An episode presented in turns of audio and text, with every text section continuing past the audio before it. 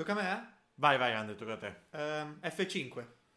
F5 colpito. Porca Te l'ho va- fondata? No, è affondato adesso, gli ha colpito. Mamma mia, che fatica sta tattica. Io non gioco più a battaglia navale con te. Preferisco il calcio, dove almeno la tattica la fanno i giocatori. Noi dobbiamo solo guidarli. Dai, Marco, tira via quella roba. Parliamo di calcio. Sì, lo so, ti aspettavi le solite chiacchiere da bar sul calcio. Ma questo è cambio di campo. Marco e Andrea stanno per portarti in tutto un altro gioco.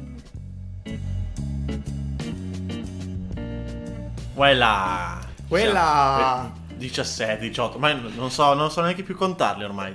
E che non ci sta su due mani. Non ci No, stanno. no, ormai è finita, è finita. Ne- Neanche tra due mani. Tra, No, neanche tra quattro. Tra quattro. Diciamo quattro perché purtroppo oggi siamo in quattro mani. Siamo in quattro mani perché eh, dobbiamo annunciare che Marco Talerico eh, ci ha lasciato, ci ha abbandonato. Tutto sta benissimo, sta benissimo, sta benissimo. Anzi, probabilmente sta molto meglio di noi in questo momento.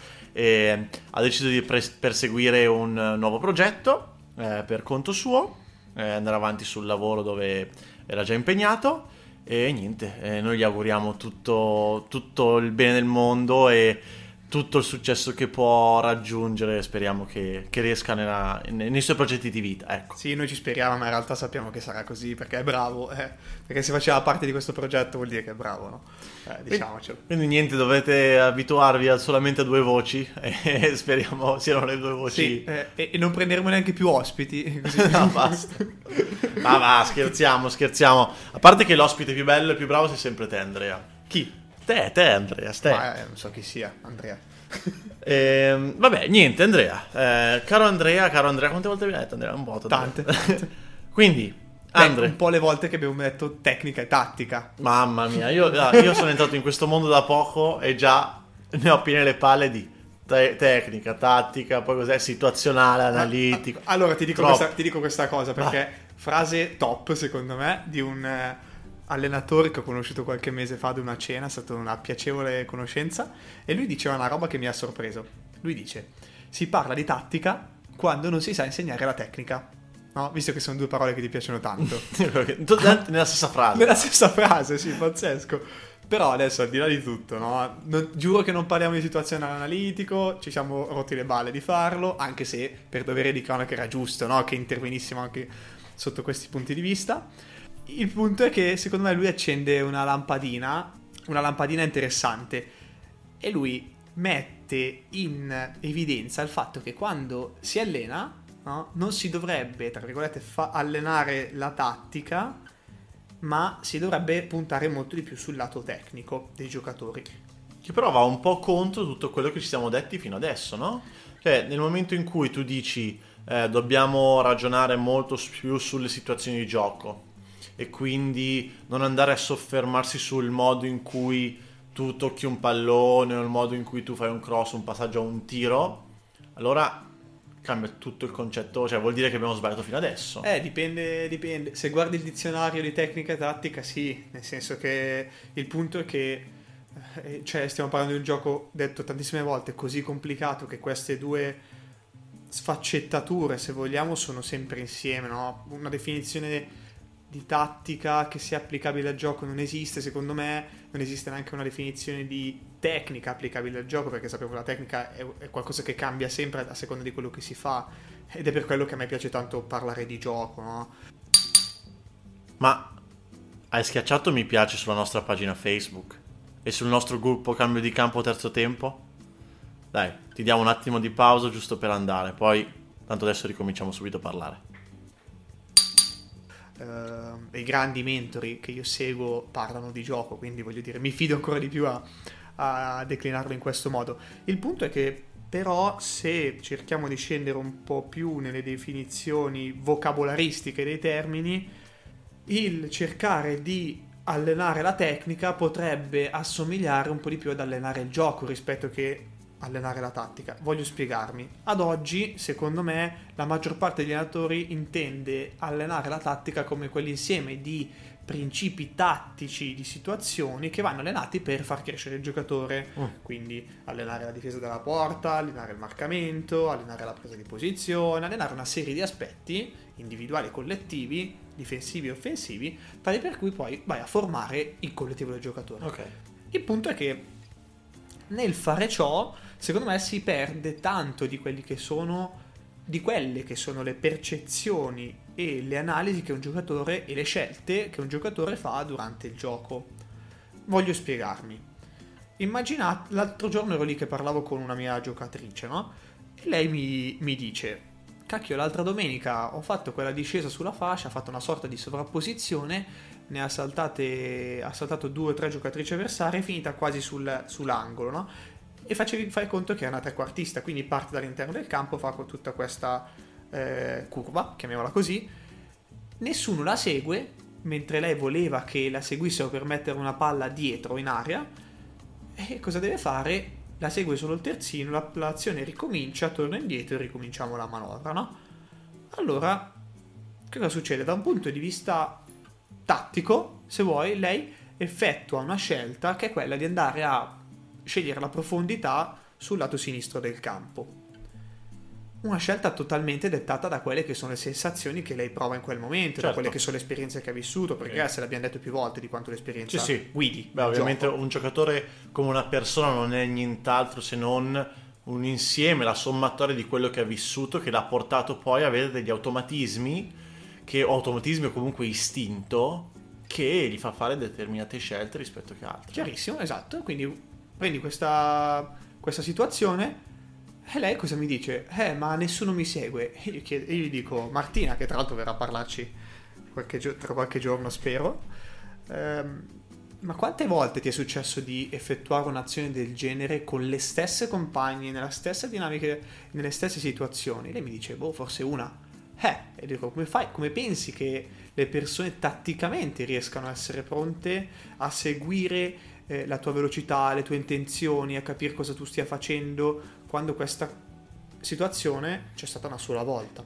Quindi il punto sta un po' qui, no? Bisognerebbe cercare, o meglio, ogni allenatore secondo me dovrebbe cercare di capire quali sono le attitudini e le esperienze che guidano un certo tipo di eh, azione che i nostri giocatori e le nostre giocatrici faranno in partita per far sì di dare eh, un inquadramento tattico-strategico al- alla, alla squadra. Quindi se ho Martina, tra virgolette ho, perché io non ho nessuno, ma se Martina ha queste caratteristiche di andare a prendersi quegli spazi in quel modo, perché io non dovrei cercare di trovare dei principi di gioco tattici allora, in modo tale che le altre si adeguino? Però tutto attraverso il gioco, Esatto. tutto attraverso capire loro. Però sei d'accordo che è qualcosa che, ha- che richiede un effort, una fatica immane da parte dell'allenatore? Cioè nel momento in cui... perché qui parliamo di customizzazione, no? Sì.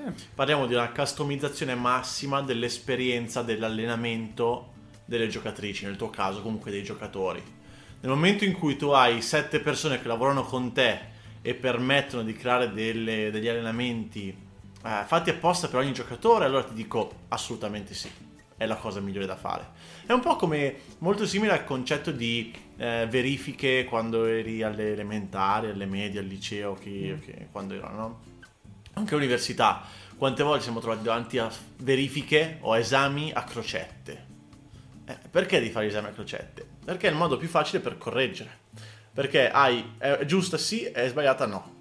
Quindi, per esempio, quando tu alleni, nel momento in cui tu alleni un qualcosa di molto semplice o che sia uguale a tutti, omologato, standardizzato a tutti, allora è molto facile lì capire se sta facendo bene o, no. Nel momento in cui tu devi fare, per esempio, un esercizio o comunque una situazione di gioco dove è totalmente customizzata per una persona, eh, l'effort diventa alto. No, però aspetta Marco, secondo me qua non si tratta di customizzare, quindi personalizzare il tutto per una persona, si tratta di capire qual è cosa il collettivo va a fare insieme, perché è vero che nell'esempio della scuola questa roba della verifica non funziona, però nel calcio, ma come in generale nei team secondo me, esiste un'identità individuale ed esiste un'identità della squadra. Cioè la squadra nell'insieme delle relazioni adempirà certi tipi di comportamenti e farà certi tipi di azioni che non è detto che lo stesso individuo posto in un'altra squadra farebbe. Quindi tu stai parlando di una situazione animista, di un concetto animista della squadra. Sì, di un, co- di un concetto olistico, cioè la squadra presa come, come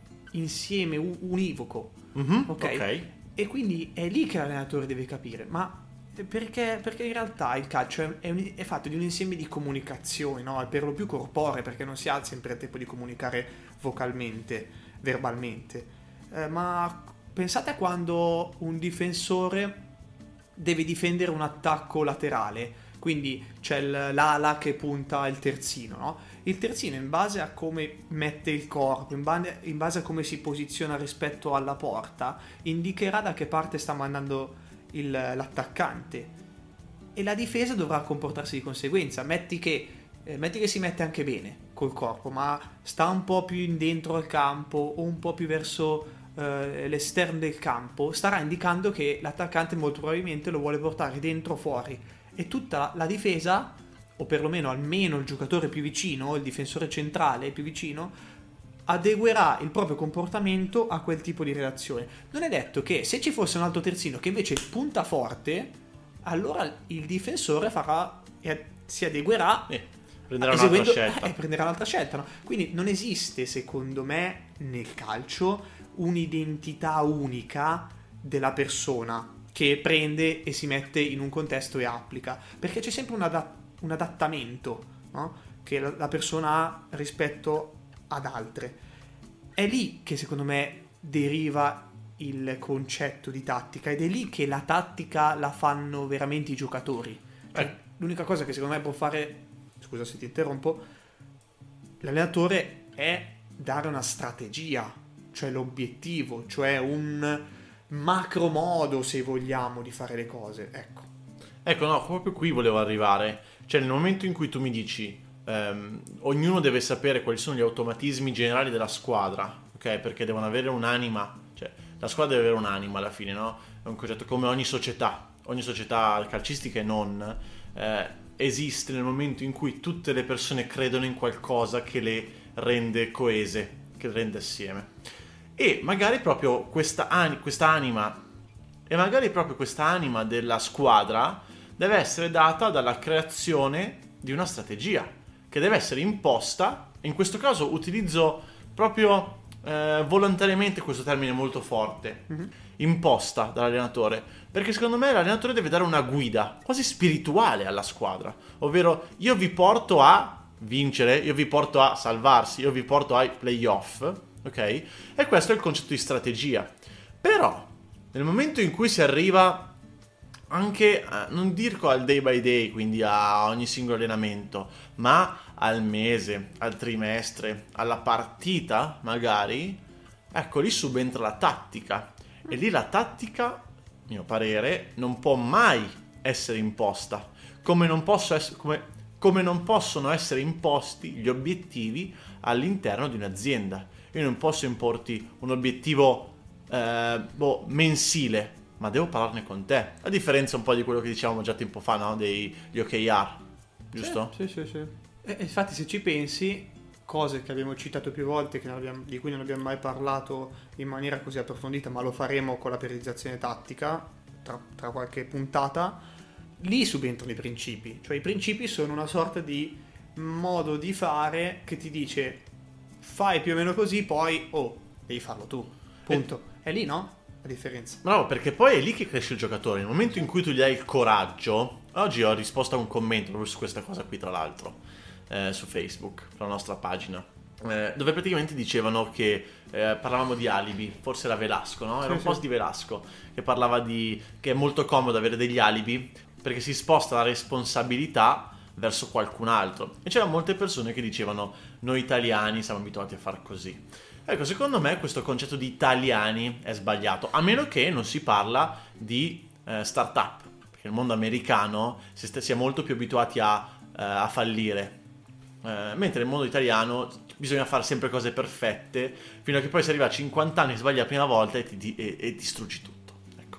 Però nel mondo del calcio io non vedo tutta questa cosa qui, ma vedo allenatori che ammettono l'errore e allenatori che non ammettono l'errore. E guarda caso, gli allenatori che non ammettono l'errore sono quelli che vogliono comandare a bacchetta i propri giocatori. Eh, sì, io sono, sono, d'accordo. Secondo me hai toccato un punto con cui mi piacerebbe chiudere perché è figo, no? Uh, con questo non stiamo dicendo che l'allenatore non deve dare, uh, non deve mai imporre no, qualcosa, no, no. perché attenzione, diciamo che dobbiamo differenziare due cose. Un conto è imporre perché vuoi far così e perché non sei in grado di ammettere che esistono altri modi, non sei in grado di ammettere l'errore e tutto quello che hai detto. Un conto è imporre per dare un pensiero, come hai detto tu, spirituale, un pensiero emotivo, una guida emotiva. Perché in realtà quando un allenatore viene e ti ribalta i concetti e ti dice, ah ok, sai cosa è successo fino all'anno scorso? Giocavate a chiudere gli spazi e a far densità davanti alla porta, vero? Ah, bello, bello vi trovate, siete sicuri a far questo? Sapete cos'è? Quest'anno giochiamo totalmente diverso, giochiamo a uomo contro uomo tutto campo. Cioè, pa- ti mette una paura, ma nel momento in cui ti mette paura e ti fa passare da uno stato di comfort a, attraverso un cambiamento in relazione a qualcosa che va in direzione del coraggio, ah, lì il cambiamento è grande. E secondo me è lì che l'allenatore deve imporre cioè quando tutto va in direzione del coraggio e della crescita personale e umana, emotiva, psicologica del giocatore, lì devi imporre, devi dire cacchio ci arriviamo perché siamo forti, siamo lì. Poi sul come, eh, lì, lì è il gioco che comanda, dai, è il gioco che comanda. Esatto, l'imposizione serve solamente nel momento in cui tu sei conscio che visto che l'imposizione non ti appartiene come persona, come allenatore, ma per fare qualcosa di utile per i tuoi ragazzi e per le tue ragazze, fai un passo indietro per poi farle crescere ancora di più. Allora in questo caso è giusto. Sì, sì. Eh, guardate ragazzi, facciamo una cosa. In questo preciso momento voi stoppate l'audio, ci scrivete, eh, prendete Facebook, andate su Messenger, andate sul nostro video che abbiamo pubblicato, commentate o su YouTube e ci scrivete cosa ne pensate, proprio in questo preciso istante, perché eh, noi chiaramente non abbiamo la verità in tasca, però ci, siamo, ci stiamo sempre accorgendo di più di quanto tanti di voi tirino fuori idee che sono degne di dibattito eh, e in questo senso è per quello che abbiamo aperto il nostro gruppo, quindi oltre che iscrivervi se lo volete, fate, fate questa cosa in questo momento. Tanto ora noi più che salutarvi non possiamo fare e ringraziarvi per l'ennesima volta, risalutiamo ancora Marco a questo punto che tanto ci starà sì. ascoltando. E bene, potete anche venire a bere una birra con noi. In questo momento Marco c'ha, c'ha una birra in mano, sta bevendo. Ah, avevo una birra in mano, l'ho finita, finita? finita. Oh, finita. Pensate in che condizioni vi parliamo. È per quello che diciamo cose intelligenti. Eh sì, altrimenti, altrimenti sarebbe il contrario. Bene, come al solito siamo su, aiutami Marco. Vabbè, Facebook, Instagram, YouTube e poi ci ascoltate come sempre su YouTube, Spotify, Apple Podcast. Ecco, YouTube gli piace a Marco, eh, l'ha faccio, due volte. Ti faccio così. Ah sì, perché Ah sì, l'ho detto due volte. Sì. Eh, ma è la birra, ragazzi, sì. è la birra, è la birra. ma hai schiacciato mi piace sulla nostra pagina Facebook e sul nostro gruppo Cambio di Campo Terzo Tempo? Dai, ti diamo un attimo di pausa giusto per andare, poi tanto adesso ricominciamo subito a parlare. Mettiamo in mezzo. Ok. Eh, vuoi se l'episodio ti è piaciuto, iscriviti al podcast per rimanere sempre aggiornato e condividi questo episodio con qualcuno che pensi possa essere interessato. Noi ci sentiamo al prossimo episodio.